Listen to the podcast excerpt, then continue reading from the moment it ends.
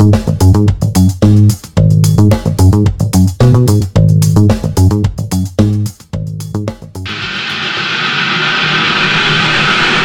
this week's episode, this, Banana. this, the Pax Legomenon! and this. Sorry.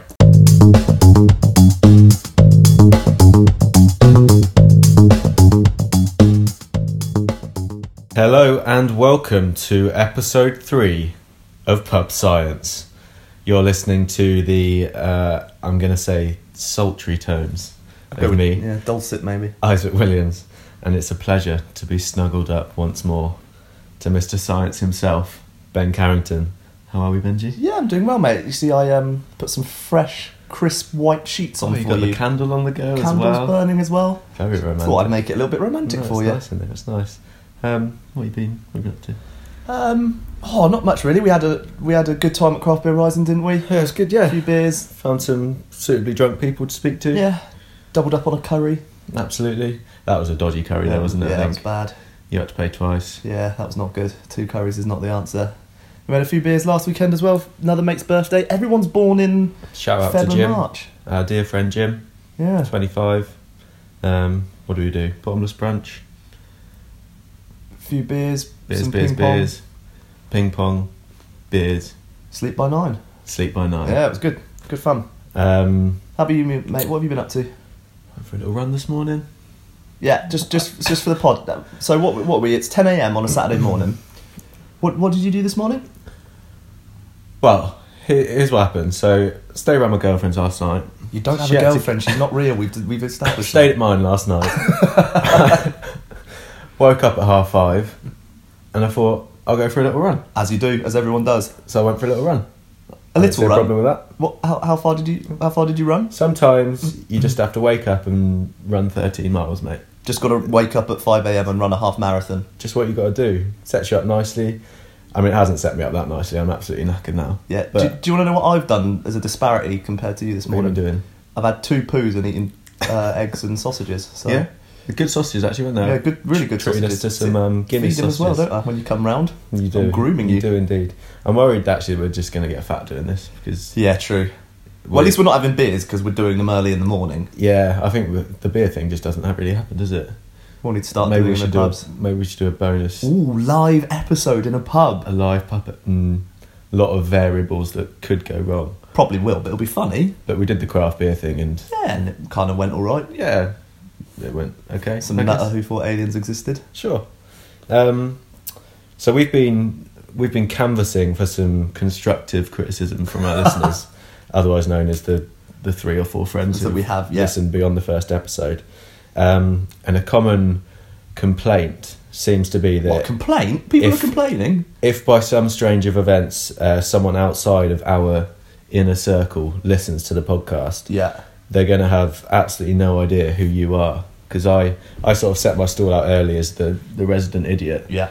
But um, who the hell are you? What qualifies you to talk about I mean. I'm an international man of mystery, so let me let me maybe set a scene for for, for people listening. So, well, descriptively, you know, six foot five, really athletic, Not true. stocky. Absolutely um, not true. I am a by trade. I am a breeder of puppies. So I have you know Oh, a, a, a, a room full of lovely, adorable Little puppy farm. little puppies, and um, I am su- like suitably rich. Like I have literal sheds full of cash. Sheds of cash. So, ladies, if you're listening, that's right. And look like a, I guess, a cross between, um, maybe like a Clooney and Efron. All highly debatable claims. Um? But what about the science background? What about the I mean, science? You went So- to Australia, cut up some rats. Yeah, I did a bit of that. That sort of so, Any um, vegans listening? I guess I am not an expert in in that I am not a professor. I have an undergraduate degree in science. Mhm. I have worked as a scientist, as you mentioned, in Australia. Again, for the ladies, I was uh, helping to uh, try and cure Oh, childhood brain cancer. Here so did a lot of work um, looking at the etiology of brain cancer, medulloblastoma specifically, um, and looking at ways we can um, target them with with um, antibody drug conjugate you therapeutics. Medal? Yeah, I would like a medal or just someone to, to give me a nice Some recognition. So, um, I have a science background, and as you know, Isaac, I do annoy you and our friends a lot when we go out and have beers, and all I want to talk about is science. I'm a, I'm like a little bit too into just science, love science, and a variety you? of topics. So I, I know a thing or two. I'm no expert, I have to admit, but I have a all right knowledge about quite a few things.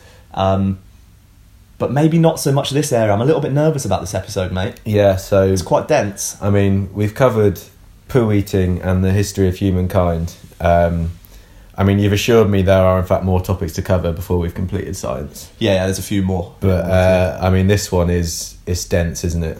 it's heavy. Um, I It's mean, proper and- science now. We're actually we've. I'm so glad we started at poo, and I was just like in complete despair. Yeah. We were talking about poo. We've made it to actual scientific topics now. this is like this is the brain. Uh, this is my utopia. So what what is it? Go on. We're going to talk about memories. We're going to talk about how they're formed, what they are, um, the role that different environmental factors such as sleep and stress have to play in, in your ability to remember. And then we're going to have a little talk about um, memories and, and, and diseases that, that can impact memory. Mm. Yeah, I mean, when I when you first mentioned the idea of of doing memory, I was all for it. Yeah. But, um, I saw your pre-podcast notes, and Oh, I've spent a long time. there is there's a lot of science. There's, a in lot there, of science. Well, I also realised that I haven't actually done much neuroscience um, for five or six years. You know, I just Oh, didn't keep up on my neuroscience. Yeah, you know. same. So I had to go go back through some lectures, read a couple of books. Um, didn't actually do any proper work this week at work. I was just researching. Yeah. So actually, if you're if you're listening from work, I was boss. I was I was working hard. You've I wasn't to just prioritise. researching. Yeah, exactly. So uh, how do we how do we get into memory right. then? What what we're going to talk about? You know, memories um, are obviously reconstructed mental images or occurrences that that are taken from your experiences in Mm. the world. So, best place to start is probably with the brain. We can talk about brains. Can I just can I just get a little contribution in early because I think Yeah. for most of this podcast I'm just going to be sat here in silence. Okay, So I read a good analogy from uh, human-memory.net. that sounds that said, sounds like uh, a reputable a website. legit source.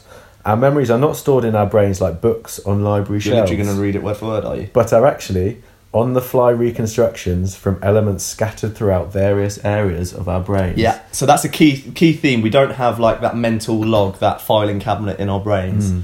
um, and it's quite a difficult concept. But you're, you're completely right. The the brain is ever shifting and changing, and memories are drawn from different sources and combined. I think one of the the So it's like a difficult puzzle things- rather yeah, like a like a puzzle, reconstruction. nice little jigsaw. Yeah. Nice. So, um, obviously, in, in the brain, there are different centers um, and different regions. Um, some that are associated with different tasks, but but obviously there are some that are associated with memory. It's not that black and white like that. This specific area is the only area that looks at memory, Mm. um, and all of the different brain regions are, are kind of interconnected um, via obviously neurons. Um, so there's kind of like a constant dialogue going on between different different um, brain regions. Um, and so one one thing to set out straight away is we're going to talk about some certain areas that are associated with memory, but it's it's a combination. It's an additive effect of um, different parts of the brain working together.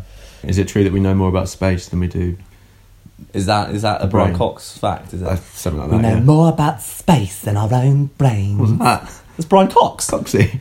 That's, how, that's what he sounds like. Yeah. yeah, he's in the corner. Brian. Hi, Isaac. I'm Brian Cox. Um, yeah, sorry, that was, that was a little bit creepy, wasn't it? Um, so, within the brain, we're going to have a, a, a little chat about synapses because, um, as you'll know, our brain is made up of uh, millions upon millions of neurons, which are nerve cells. These are our brain cells. Mm. Um, and so, memories are encoded and stored using um, electrical and chemical signals. Um, and this really occurs at synapses. So, synapses are the physical junctions between nerve cells. So, you, you literally have a physical gap between two neurons around, like, it's not a big gap, it's like kind of, I think, 20 to 40 nanometers. Yeah. So, really. and why really is why is there small. that gap? Why aren't they just connected? Um, that's a good point. I think it allows the con- the conduction of um, action potentials and electrical signals quicker Mm. across neurons. Neurons are really um, so so the way that a message or a signal or a, or a sensory information travels along a neuron um, is like an electrical wave. uh, that goes along, kind of like, like a Mexican wave that spreads along the neuron. Um, however, neurons have to be insulated, and it's quite inefficient to pass that wave along a neuron, Right. Um, because they're quite long and thin, and so um, you can use synapses as a way of, of quickly spreading that message. And I think also because you want and, and we'll come on to some of this this plasticity in in the brain. It's the idea that neurons could shift connections, um, and the, having physical gaps means that your neurons can be a lot more like Lego, and you can remold and reshape it. Whereas they were, if they were physically connected, you'd have a, a locked Rigid. structure and system. As we'll come to find out, the actual the network and um, how multiple synapses are connected defines how you remember things, and that's always shifting. And so, if it was rigid and um, and properly, you know, connected, physically connected, you wouldn't you wouldn't have this kind of plasticity, which is a hallmark of our ability to remember. So, um, electron, electri- electrical. Thanks, mate. That's right. Off the cuff. Jesus, I didn't research that. Fucking hell, you put me under pressure. It's early on a Saturday morning, and you're Yeah, grilling you- me you did well there. Um, so as, as mentioned, these action potentials, these electrical pulses, travel along a neuron until they reach the end, um, and then that's where you get to this synaptic gap, this synaptic cleft, or, the, or this physical junction. What what happens is when it when that electrical Mexican wave gets to the end, there's a release of a chemical called a neurotransmitter that physically kind of diffuses and jumps across this gap, and then goes into the uh, the uh, the end of the other neuron, and then kickstarts the wave down there. And so you you will have heard of some um, neurotransmitters like dopamine, serotonin's one. The feel good. Yeah, the feel good norepinephrine, or otherwise known as adrenaline, is another one. Um, and depending on the type of transmitter, it has a different effect on the other um, neurons. So, like our feel good ones, your dopamine, your serotonin, are obviously um, they they they excite the fellow neurons, whereas you can have kind of more depressive neurons that um, maybe cancel out the actual potential being spread as quickly and, and, and dumb it down. So they're, they're, they're these physical snaps, um, synapses, snaps. Um, uh, how many of them do you think are in the brain? How many how many synapses do you reckon? Um, we're always dealing with ridiculously big numbers, aren't we? Yeah, So, always. You've got to go big. Don't um, go over like what did you go last time? Like seven or ten. Uh, you joker. s- Five billion. Oh, you're so out. Hundred trillion. Hundred- I was gonna go in the trillions. And that's how much money I have, by Always the way. go in the trillions. Hundred trillion in the It's bank. always in the trillions, isn't it? It's always in the trillions. So, um, and and, diff- and neurons are constantly making and remaking these connections. Um, and and so you've got to think. So brain regions are made up of neurons and the network of connections between these neurons. So you've got to think at the macro scale around. It's the idea that this is a this is a network of neurons that are synapsing and changing and strengthening synapse synapses with particular neurons, and then moving over and and have the ability to remold and then connect to different neurons and multiple neurons can be connected at like big roundabouts like the Hemel Hempstead roundabout. You can have like loads connected together. So what happens then when so when feel good kept so if you do something that makes you happy, like eat a nice bicky or something, lovely Bicky yeah. Um, what what's actually going on in your brain? More of those yeah those yeah those serotonins are being are being released um as like a yeah as, as like an excitatory like a uh, you know the the sensory the taste the physical taste on your taste bud of Gets that relayed bicky to the brain. gets relayed to the brain releases through these electrical pulses which releases these serotonin Hmm. um, neurotransmitters at the synapses which is why you go like wow that was an excellent bicky Mm, okay. oh that's a good dunker Favorite bicky? Favorite bicky. Oh, I love the uh, the thin milk digestives with the caramel in between. Yeah, they're good actually. I like a so chocolate rich tea. Have you ever had one of them? No, interesting. Yeah. Rich tea's a bit more boring, crunch mate. than a digestive. Yeah, but a bit of chocolate on there, liven it up. God, you're a boring guy. um, so, talked about synapses there. Um, we're now Yeah. going to talk about the region of the brain that's most associated with memory. This is the hippocampus. It's a group of neurons, um, you know, a, a brain region associated in or that's in the limbic system. Um, Can I just say my little joke here? Because I made a little note. you got, have you got some jokes? Yeah. Oh God, what, what, come on then. What's your joke? Hippocampus. What is that? A university of hippos? The hippos on the campus. Yeah, yeah, it's good. Did you get it? I, I get it. It's almost as funny as my uh, my good. paradox joke earlier It's about wasn't it? intelligence.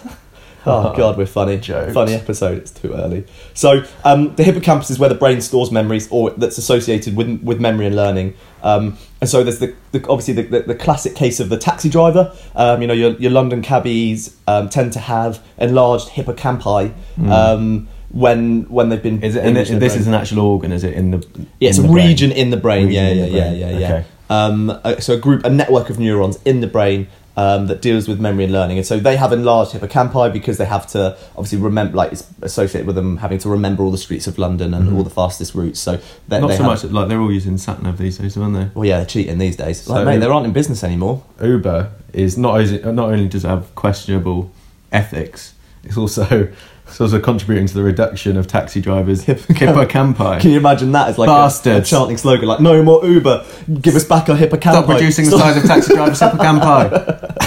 the hippocampus is what's associated with memory, but like as we're saying here, it's not the single center of, of memory. Memory is really complex and, and a multifaceted process. So, um, but it is involved obviously in, in laying down a diversity of new skills, new facts, new events. Um, and, and kind of forming memory and then being part of the, the retrieval process of remembering um, those memories and bringing them back up from the subconscious into the conscious.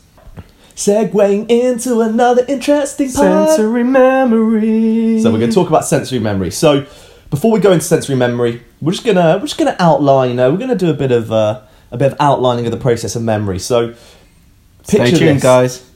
Listen up. You Here we go. exp- Going in. Turning this into a rap. Lay down Yeah. a beat. Film me. Wow. Right. Go. We go from the experience to the sensory memory. That's a couple of seconds, then turned into short term memory. Then your short term memories turned into long term memory, and that's where your memories are stored. Yo. That was quite good, yeah. What's our rap name? Rap duo name? Um, ben and Isaac. Ben and Isaac. I think it's like Shorty B and the Vanilla Boys. Yeah, I like that. I'm Shorty B if you didn't know that. What am I? The Vanilla Boys. Vanilla Boys. All of them.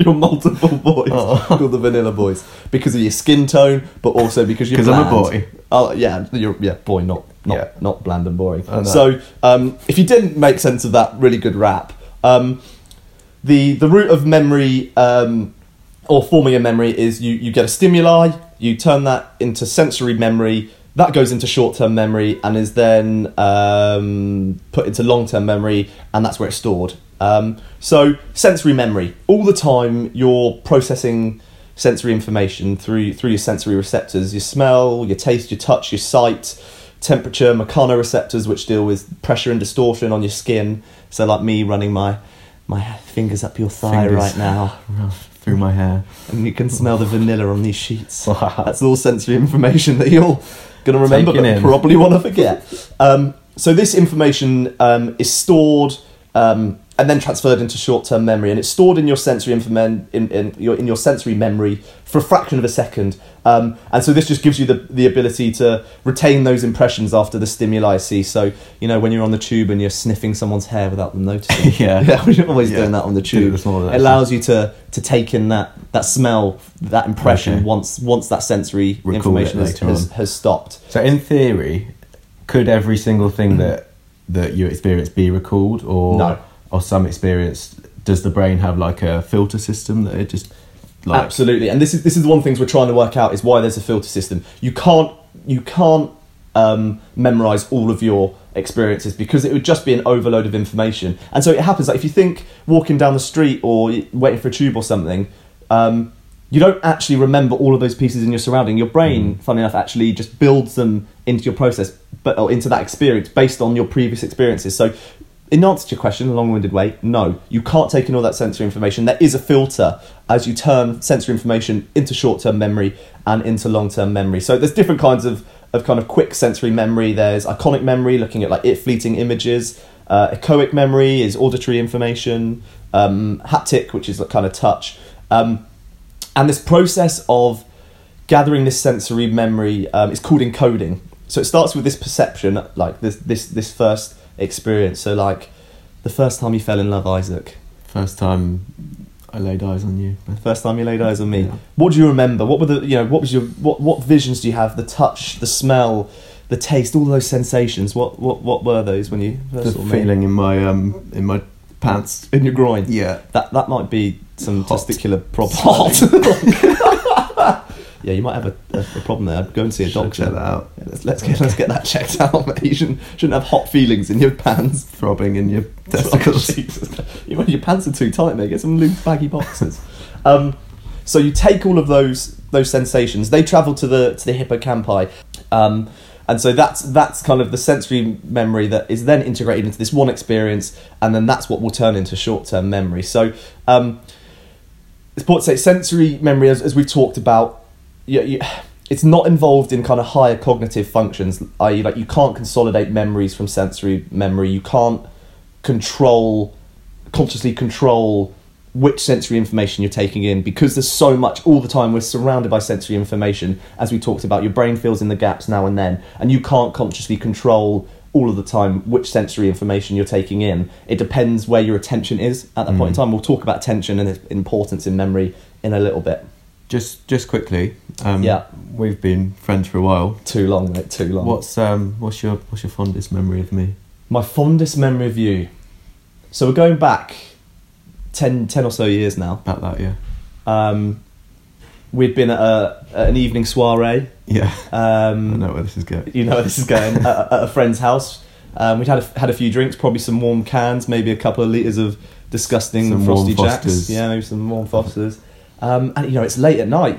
You, myself, and, and our, our dear friend Thomas, we had to get back to his house, and you know, this is in the country in Oxfordshire. We couldn't use a main Quite a road. cycle away, wasn't it? It was it was quite a cycle, but you know we're young young chipper boys. We're fit lads. We had our bikes. We were raring to go. Spunky young late at bucks. night. Spunky, don't ever come. Jesus Christ, spunky young. Can you stop talking about your spunk and Hop your on our bicycles. We hopped on our bicycles and off we went, Away we riding went. back to our friend's house. And I think, well, I mean, there was there was a warning sign. There was a warning shot fired when you um, instead of in yeah, instead of veering with us to the right at the fork, you cycled straight into a ditch. Yep. But then Just we were out the wheels. maybe half half a mile later, we were going up a, a gravelly hill path, and you know it was you know, the air was out of our lungs. It was a it was a tough cycle, and you happened to go face first over your handlebars, Yeah, split your face I- open. I think I tried to overtake you, a show of bravado, and must have hit hit a, hit a divot in the Oh yeah, it was definitely a divot. It wasn't Real big anything to divot. do with your and went face first into the into the gravel. split your face open. We had to. My fondest memory of that is you crying your eyes out as we walked home. Um, It's a long blood walk as well. pouring out your face and asking us how far have we got to go. And me and Tom going, oh yeah, mate, it's just just about twenty minutes, and we had maybe four or five miles. It took us about two hours It's to a walk long home. walk, It's a yeah. long walk, and then we called you Scarface for three months after that, didn't we? Scarface. Um, Yeah, yeah, your mum, face has never been the same. My mum never actually knew that I drank that night either. So if you're listening, mum, Oh dear! Wow, There there's a go. confession there. there you go. Jane, I'm so sorry I had to bring this out. There you go. I think she probably tuned out when I That's started why. talking about my That's why she now. She probably doesn't want to hear that. That's why every time you now look at your son, you go, ugh. look at that face. So that's my favourite. What about you? What's your favourite memory of me? Um, You got one? I think actually one of the things I hate most about you is that you you never really embarrass yourself, do you? You got. I mean, I can't think off the top of my head of any times that you you've shown Just yourself roll up. with it. You got to roll with it when you when you get in embarrassing situations. You know. Yeah. Um, I had an embarrassing one the other day at work where um, I was doing a poo. I was listening to music. I don't really listen to music on the toilet. Mm. I was quite. I get in work quite early. Cleaner was in. I didn't hear a knock on the cubicle. She obviously thought it was locked, and then from the outside had those keys to, to open it up, and There you are. there I am, Squatted over. squatted over mid wipe. Mid. Oh, Eye to eye. Luckily, I don't stand when I wipe, so tinkle's not out. don't trust a standing wiper. Locking eyes. And then, then who backs down? I'm not going to back down. I'm going to sit there. I'm going to stare you out. Get she get out of my cubicle. Um, no, she like she locked she locked the door and said she was sorry and locked the door. But it was one that didn't have a window, so it's stinky Oh, up in there, and like that. you could see her eyes watering it as as the, the smell hit her. I'm glad you're not a standing wiper though. I don't, I don't trust those guys. people. No. Nah, they're they're going to turn out to be on registers. Or never, equally never trust a um a, a back to front wiper. pod poll, front to back or back to Front front. to back or back to front. Let us know. Uh, um, we don't even have an email, do we? No, we don't. Just, just um, leave a review. Just just, tell us. It'll just be our mates, won't it? So just let us know next time we see you. Yeah, we'll see you. ne- We'll probably see you today. So just just tell us. So we're going to move on to short term memory now. Um, this is it takes part in kind of the, the frontal cortex. This is where most of your dopamine sensory neurons are. Your frontal cortex um, is really important in kind of reward, attention, motivation, um, and is involved in short term memory with your hippocampus, um, and basically deciding from all these various sensory inputs. Um, it's being that filter and decides which one's worth remembering. As we talked about, we're still trying to un- identify what, what the selection criteria is for a filter, why certain mem- why certain sensory information is remembered and some is ditched and binned. So there's a couple key characteristics to short-term memory. One, um, the first one is limited capacity to store information. So it's uh, our good friend Miller, you know Mr. Yeah, Miller. I know him. It's it's his law of 7 Mm-hmm. So it's seven plus or minus two. Don't know. He's, I reckon he's just he's just called out and nine gone, or five. good maths, quick maths. Thanks. Two plus seven plus minus two, quick maths. That's another rap reference. Yeah, that was a good one yeah, actually. I like that one. Um, so his law of seven is we there are seven things that we can remember at any one time in our short term memory. I think he's just been asked. He's gone. Someone's gone. Uh, That's Miller, bollocks. mate. What what is it? And he's gone. Uh, I can remember more Seven? than seven things. On Ask, then. ask me to remember. se- Say short term seven. memory. Okay. Um, how many pots were on the sink downstairs? I thought you were going to say things, and then I was going to Remember them. recall them. Yeah. Yeah, but that's long term memory. Oh, is that? Oh, fuck. Short term memory. How many pots? Uh, define a pot. What do you mean by pot? Um, a saucepan or a frying pan. Before I washed them up. Yeah. Two. Yeah, that's, that's right. Colour pants you're wearing, don't look. Uh, white. Uh, there's sort of white and black with black spots. Well, now you have to get in your pants. I can confirm, listeners. That's so wrong. They're Oh, they're not spots, are they? God, you haven't washed those either. What are those stains? Yeah. Anyway, so as I think we just proved that there's a limited capacity to short-term information. We've done a live experiment, Oh. mate. Um, it's also a limited duration, as you can tell from Isaac's terrible short-term memory. So it's fragile. The the, the storage of this short-term memory is fragile. Information can be lost um, with the passage of time. It decay. This kind of the decay assumption. So this this short-term memory, the information must be periodically kind of repeated. Um, in order to overcome it being lost, it kind of spontaneously lost. So obviously, when you're revising for exams, what you try and do is you repeat it, and that turns it from short-term memory into long-term memory. Because if you only kind of read it once, it would be stored in short-term memory and then just lost. So that's that's the whole process when you did that. So this is this is where kind of encoding occurs. So it's as we talked about, it's turning all of those sensory inputs into one memory or one association um, that's that's stored. Just, Um, just quickly because this yeah. is getting quite heavy. yeah. Um, this is I've, I've got a new sort of feature for us, and it's, Oh, it's called um, joke of the week. Joke of the week. Joke of the week. We've had bangers already. Um, you ready? Yeah. What's Beethoven's favourite fruit? Beethoven's favourite fruit. Well, so he's German. I imagine the Germans like. I imagine uh, tangerines. It's uh, banana. Do you get it? Was actually a Beethoven song. Yeah, because he has that song that goes da da da da. So it's like banana, Banana. That's banana. banana. Yeah, That's banana. Ba- that would be banana. one for our more cultured listeners. I don't think you get it. I don't think No, you I don't fully get, get, it. it. I don't get it, mate. It's, It's not on funny. your wavelength. It's not. Segueing from joke of the week into long term memory. This is the memory consolidation process. This is where you stabilize these Little fragile, young, short-term Feeble memories. memories. Brian Cox's short-term Oh, memories really about like stars are consolidated into long-term memories. Makes me uncomfortable. with That Does. impression. Is it the way I stare at you as I do it and spit all over you? All Um, anyway, so long term memory, you turn short term memory into long term memory via memory consolidation. So this is where um, a piece of like like we talked about, the more a piece of information is repeated and used, the more likely it is to be transported and turned into to long term memory. So the encoding process here, whilst in short term memory, um, the, the encoding process is based on the sensory information you're gathering.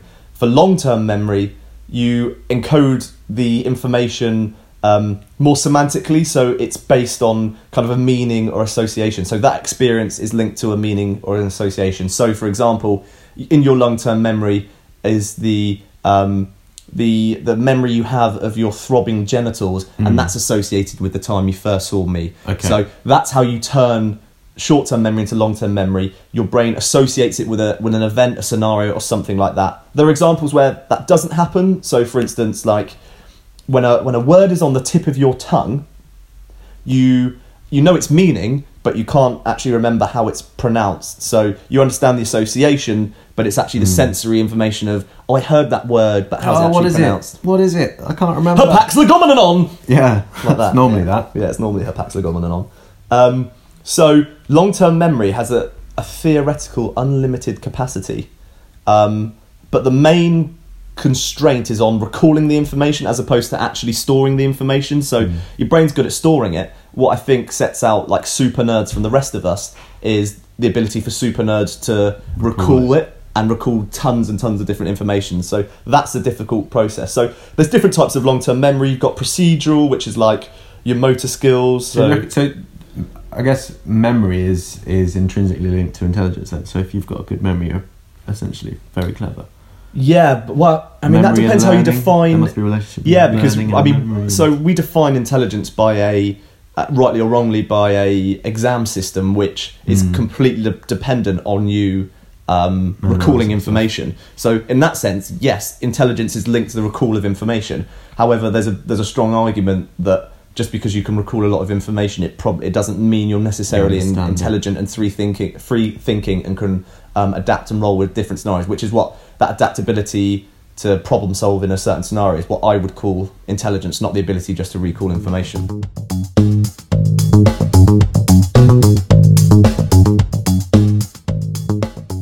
So, the physical process that's happening in this this um, sorry, uh, the physical process that's happening in this consolidation process of turning short-term memory into long-term memory is called um, long-term potentiation. Rolls off the tongue, um, and who this comes up with these names? um, I, I- I- yeah, scientists aren't. Really, I mean, you're just going to say factually what it is. Mm. Like, there's lots of anagrams in science because they say what it is, and that could be like six or seven words, and so they always shorten Condense it it into a cool Yeah. anagram. A cool anagram, coolograms as I call them.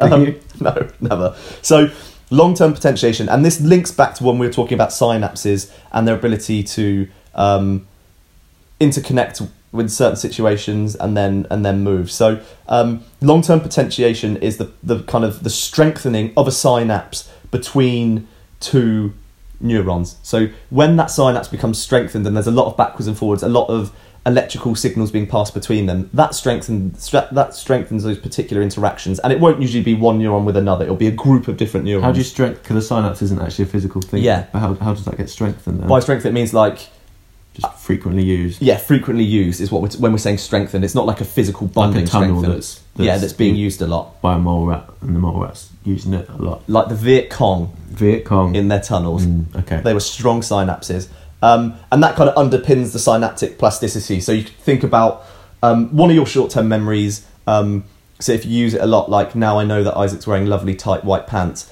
i'm going to tell myself that several times the two synapses or the synapse the connection of synapses of certain neurons in my brain are strengthening now because they're constantly relaying signals to each other going oh isaac's wearing lovely pants. Or isaac's wearing lovely pants. Or Hmm. Lovely pants, isaac's lovely wearing pants." lovely pants. And now that will be stored in my long-term memory because those connections are strengthened. Whereas um, the short-term memory of there's two pots downstairs i don't think about that a lot. There's an, those the, those particular neurons that are synapsing to create that memory um, are weakening. There's not a lot of firing there and so i'm forgetting that and those connections will eventually fade. Those synapses will break off and that's kind of what synaptic plasticity is. So they're not Okay. rigidly rigidly stuck. Those long-term memories that are kept and that um, you're able to recall are a strengthening of groups of neurons coming together at synapses because they're constantly talking to each other. Nice. done. That's the process of memory. Now we're going to go on to memory retrieval and recall. This is where gets interesting Get excited, people. Whoop, Here we whoop. go. it's the sound of the memory We're retrieval. Whoop, it's the sound of memory retrieval okay memory retrieval so an- another bit of a weird paradox here isaac Aw, I'm excited. Weird paradox of the week No, with Brian stop. Cox. So it's a really weird scenario retrieving memory, uh, to so retrieving weird, information because How weird. it's weird because on you are unconsciously retrieving a piece of information. So you know, remember that ti one time you're like, "Oh, what's the word?" and bang, unconsciously, it's brought into your conscious. There it is. So you go from unconscious to conscious. So it's just amazing.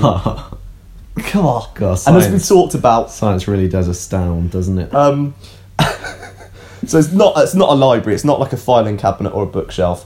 To reconstruct a memory, to retrieve it, to recall it, it uses you know these memories are um, scattered throughout certain parts of, of, of our you know networks and, and our brain areas. So to reconstruct a memory, we're using different elements from different various areas of the brain, um, and so it's not.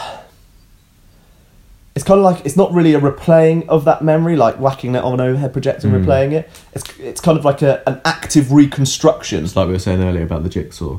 Yeah. So it's not the idea that you press, you, you pick it out, you've recorded this memory, you press play, and it's there. What you do is you take the elements um, that, that you remember and you actively reconstruct it in your consciousness. Um, and so it's it's a, using a similar pattern of neuronal activity. So whatever fired off in my, my neurons to go, oh, Isaac's wearing white pants, and now firing again. So it's not a case of pressing play; it's repeating that that pattern of neuronal activity, passing the electrical wave from one neuron to this neuron to that neuron, and that's at the kind of the active reconstruction of the memory. So it replays that pattern of neuronal activity that was originally generated when you encoded that memory. Um, and so, interestingly, each time, if you're still listening and still interested, each time you retrieve a memory and this kind of active reconstruction of a memory, you can actually modify that memory. So you essentially re-encode it. So instead of pressing record, you're almost recording over it, over it. So um, that kind of re-encoding process can make the retrieval of that memory more recallable in the future. Um, and so new research has shown that that when a memory is retrieved, it's updated with new information that you have at the present time of of remembering. So I guess the, the, the overarching concept here is a memory is not frozen in time. So it's not frozen in the time that you took that memory. You're not simply just replaying that memory. You're actively reconstructing it, and you can add new information into that old memory as you replay it. So, for instance, if we talk about like we talk about when you uh, when you split your face open, I didn't remember my recall of that mem- my, that memory. I didn't remember that you My fell off your bike trying to overtake me. You didn't remember but my now, heroic overtake? No, I don't remember that overtake. Chris Hoy on the hill. Um, but so now that knowledge that you're actually trying to overtake me is now been incorporated into that memory. So now when I recall it again, when I go out with my other mates, I don't have any other mates, Yeah. and tell them about my wick mate Izzy Izzy Fizbo and the Yeah. time he split his face open, I'll now tell them that you were trying to overtake me. So that's the idea that you can update these memories. Okay. Um, but also But you can also distort, like. Well, yeah. That's why memories aren't. They can't be taken as truth. So, I did a history degree, and you've always got to be wary of sources that are like it's met remembered like a, a year or two years in the future because they're going to be like you said filling in the gaps, yeah. And it's not going to be a completely Absolutely right, and accurate. this is this is one of the issues with the um, the justice system. So, a trial is all based on, or a lot of it is based on witness testimonies, right? Um, and there's, there's, there's it's a really interesting piece of psychology where you get jurors who can lead people on with certain questioning and certain phrasing, and what that certain questioning or phrasing does is it's updating their memory. It's it's it's making them giving feeding false information into that person's memory, so they think of it as themselves. So an example here being they did some studies, and so um, Who's if they? there is they the people the people. the people. Sorry, mate. I haven't. I haven't remembered the source Science. or noted down. I, actually, I believe that was uh, Mr. Roger Wilson um, in the journal All Things About Justice, and it's page eighty-two, and that was out in nineteen ninety-six. there we go. That's all There I it is. need. Record it. Um, so they Cheers, did a Rog. study where um, so a juror asked the person to um, remember a um, a traffic accident that they were witnessing, and one line of questioning was um, how fast was the car travelling, and the person on average would say it was travelling slower than if the question was how quickly was that car travelling. So the way he phrases it um, on a at what speed was it travelling versus how quickly, um, using that that phraseology quickly is updating or influencing that person to update their memory and think, oh no, that, that car was traveling a lot quicker, and it was on average like twenty miles an hour quicker or something like that Mm. that they'd say by minute. So that and it, it's weird to think that that underpins deciding if people are, uh guilty or innocent. That kind of bit off topic, but so But you're, right, beats- you're right. This idea that memories aren't also reliable. To be fair, it beats um, tying rocks around their feet and chucking them in, in a in a lake. Chuck them yeah. off a cliff, see if they fly. Yeah, like If witches. they do, they're a witch. Yeah. If they don't, they're not. And you go, Ah, Bob wasn't a witch. Yeah, well, Oh, well. to be fair, it filters out the people that aren't witches, doesn't it? True. So, Sound sound process. So to be said. And, and you're right. And there's there's um well I was reading somewhere that you know this idea of oh yeah I can remember like when I was two or when I came out my mum's fag like I can remember straight away. I mean, I've never said that. Literally. I'm not sure anyone's Never said that. I would don't track that immediately. Awful. Um, when people say they can remember things really young, um, what they're actually probably remembering is um, being told that story. So like, oh yeah, yeah, I remember that time I did a poop in my pants when I was six months old. Mm. Um, you're not actually remembering that, but because your mum's told you, Yeah. yeah, it was a time when like you shat yourself on a bus all over me when you were six months old. You take that information and think it's your own memory. So you're right, memories aren't always Do you have reliable. an earliest memory? I'm not sure what my. Earliest I think my earliest memory, and again, I'm not sure if this is right, is I was um, having an ice cream and a wasp landed on it, and I licked the wasp and it and it stung my tongue. But that would and make then I- sense, wouldn't it? Because you felt your Yeah, strong, feeling. Yeah, but then this is the part of the memory I don't understand. Is in my mind, this what next happened is I ran into a bush, right. and I, and I don't know why that's part of my memory.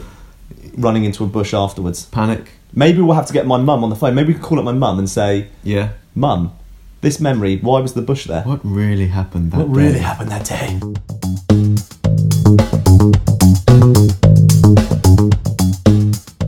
So, we're going to talk about the role of a couple of factors in memory. First one being sleep. Lots of research going on, but it's basically largely accepted that obviously sleep plays a key role in the consolidation of your memory. So, short term to long term, that consolidation process, sleep is real, real crucial. Um, Just so- because it gives you time, like distraction free. Yeah. To just. So it allows to it allows kind of the memory process to be stabilized, enhances and better consolidates memories during sleep. Um, usually, kind of your episodic or semantic memories um, are enhanced and, and kind of um, consolidated during uh, slow wave sleep, which is otherwise known as deep sleep. So you want lots of deep sleep to help consolidate these memories. Um, more uh, non-declarative memories like procedural, spatial, emotional memories, they're enhanced by rapid eye movement, REM sleep. Um, and so there's definitely a strong link between the amount of sleep you have, both rapid eye movement and deep sleep, and how you consolidate memory. So if you're going for tests, like you got a test the next day, lots of sleep to turn that short-term memory into long-term memory. Um, Remember to set your alarm though, guys. gotta wake up, Wake up, get your Weetabix in you, and go out and smash it. smash it, and then chill. Yeah. Smash and chill, baby. That's what we do. That's how we roll. The other thing we're going to talk about now is stress. So, stress plays a big role in interfering with your ability to encode memory and retrieve that information. So, stress hormones like cortisol, um, when you're stressed, they're secreted into the bloodstream. They can occur, they can cause kind of acute or chronic, so really quick or long term changes in brain regions. And we know that changes in brain networks and brain regions and neurons is is is the foundation of how memories are made. So these changes, um, you know, the cortisol can impact the hippocampus when it's in excessive quantities, impact the way that your your neurons are, are networking and working together, and therefore um, impacting the way that you can recall and, and encode memories. So. Um, Again, another stress hormone, corticotrophin, which you know lots about, right? Oh, corticotrophin. Yeah, I'm all about the corticotrophin. Um, again, when you're stressed, this is released into the hippocampus, and they've actually shown that this leads to a disintegration of um, dendritic spines, which are basically feely little bits on the end of your neurons that are, that are responsible for the synapses. So you know those those wilt away. You have less synapses. Neurons become further apart. Less ability to collect and store memories. Um, and interestingly, as we'll go to talk on talk about in a minute, stress has been heavily linked to dementia, and dementia is obviously characterised by a loss of memory. Um, and it's been shown through um, you know, studies of elevated blood pressure um, can lead to damaging of, of blood vessels in your brain, um, which stops um, toxic proteins being moved out of your brain, um, and this has an effect on your ability of, of your neurons to interact, to connect, to form these memories. And also, interestingly, um, living next to busy roads has has been shown to more likely give you Alzheimer's and lose memory. So this idea of like lots of pollutants, stress, lots of noise pollutants, sight, sounds, all of that, all of those stresses are actually having a literal impact on your ability to remember, So which is terrifying. We've been living in London for about what three years. Three years. We are. Well, yeah, and like lots of long term health issues with living in heavily polluted areas. Not just we're talking about like smog pollution, we're talking about noise, we're talking about light pollution. All of this stuff is increasing stress levels in you and is literally having a direct impact on your brain function and structure and how you can remember things. Good. There's a positive spin here towards the end of the podcast. Now we're going to look at how do you improve your memory? How can you train your memory? So Tell me. tell me, tell me more. Weird accents, don't know why. At the encoding process first. So this is like learning. The encoding, as we've talked about, is taking that information and consolidating it, whether it's sensory information to short-term memory or consolidating your short-term memory into long-term memory. The key here, as is pretty obvious, is attention. Attention is key to the encoding process. So, So what you're consciously aware of. You didn't get that. If you didn't get that, then stop listening. Stop Haha, listening. you're a you're Go an idiot. listen. Go You're and listen to your football podcast. I quite like football podcasts. Yeah, I love them. They're quite good. Um, so, as we talked about, say we take sensory information, you don't take all of it in. You only take in the sensory information that you're really paying attention to, like what colour are Isaac's pants, God, my that pants kind get of a lot of airtime. a lot of airtime. So, um, intention's key to, to, to remembering things, turning sense, particularly turning sensory information into short term um, short term memory. It's key to that filter. As you as you like as you think, if you're if you're physically paying attention to that sense that stimuli, then you're more likely to mem- to remember it. Um, uh, yeah, so attention's the most important factor there.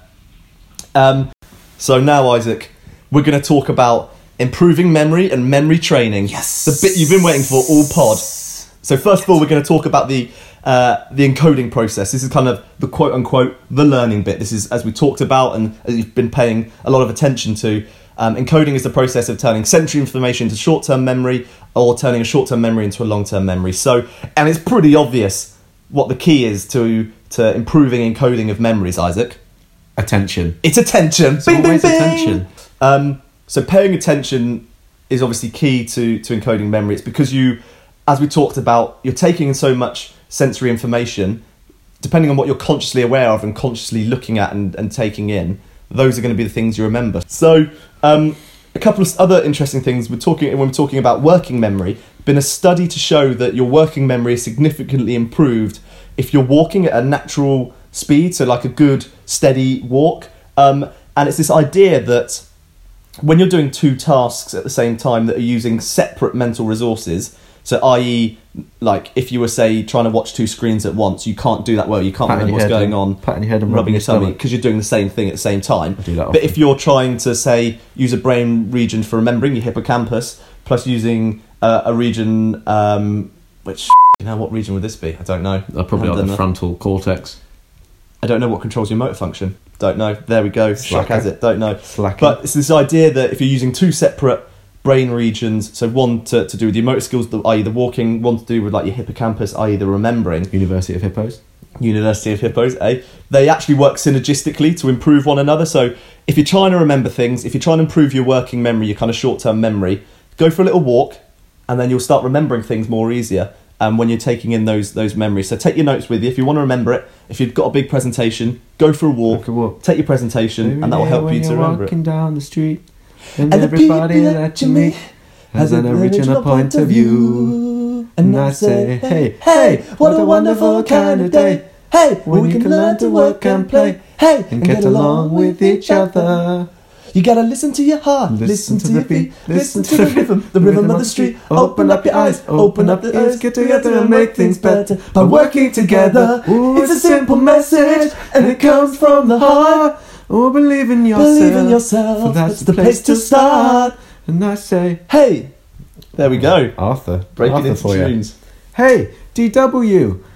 Hey, when she falls off the thing. Remember that bit? I don't remember, unfortunately. Bloody loved Arthur.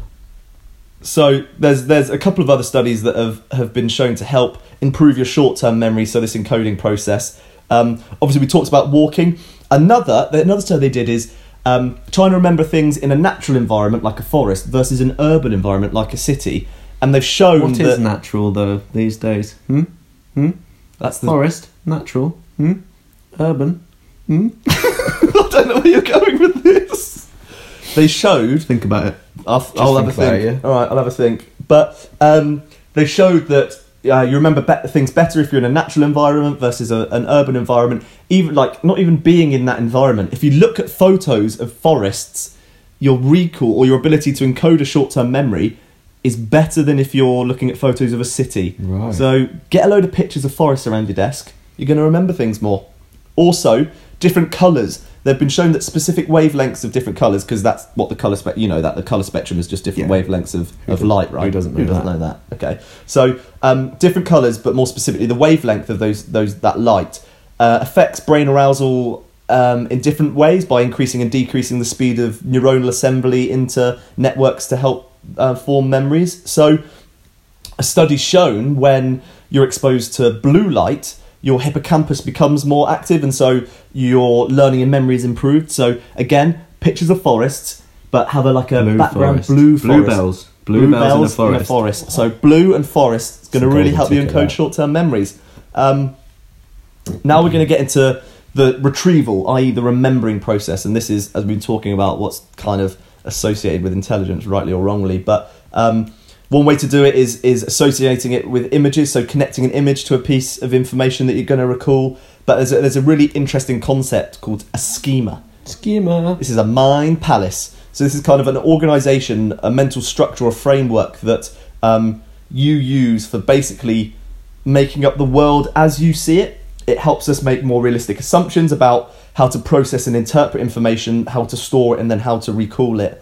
Um, and, it's, and the scheme is based on your view of the world, your opinions, and like previous experiences in that world, and how how you then um, that kind of previous experience impacts how you how you retrieve memories. Um, and so, a simple explanation: first time you touch fire, it's hot, Ooh. it hurts, Ow. Hot. that is then encoded in, in your memory as a way you remember the world. It's put into a schema. You go, I now remember hot things are hot. I'm not going to touch fire anymore. Yeah. Um, so do it, it basically forget, you do forget and you touch fire. Oh, ow. Hot. Oh God! I was like, it's hot, Hot again. I remember that, but um, it kind of allows you to store bare bones memories, like like the basic information, and then flesh it out with your assumptions and knowledge of the world. Um, and so you kind of bring to mind associated information that's linked to that original memory. So um, people are usually better at encoding and storing long-term memories and retrieving them um, if you have a well-established schema. Um, so if it's something that an, in, in a topic that you're personally interested in, personally interested in, and you have a schema for, um, you're more likely to remember information associated with that schema. So, for example, for me, science facts. I fucking love science. I have a schema. The way I think about the world is based out of a lot of science um, and a lot of analytical Do you have a thinking. favourite science fact? A favorite science fact. a big question. That. That is a big, big question. Come back at the start of next pod if you want. Yeah, we'll Yeah. think about that start of next pod. So I'm more likely to remember facts about science because I have a well-established schema for the way I view the world through science. Hmm. With you, you're more likely to remember facts about running or Yeah, I'm not even good at that to be honest. I'm not very good at. I mean, you mentioned the scheme as like a mine palace. I think Yeah. mine's more like a, a like beach hut, A little a little shanty hut. uh, like just off like Blackpool Pier. Ugh, that sounds Yeah. that sounds grotty, It's man. not great. Not great. Um, Poor schemer.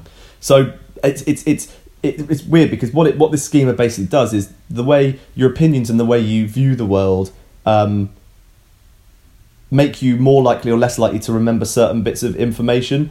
And and if you think about it in the sense of like politics is a great example. Based on your political views, you're more likely to remember information that supports your political view than doesn't, and that's probably a, a problem that we have in in our ability. We don't tend to agree with each other. We don't tend to take those opinions and, and remember those facts on board because Yeah. it doesn't agree with our schema. It doesn't agree with You're our in your own little worldview. Yeah, exactly.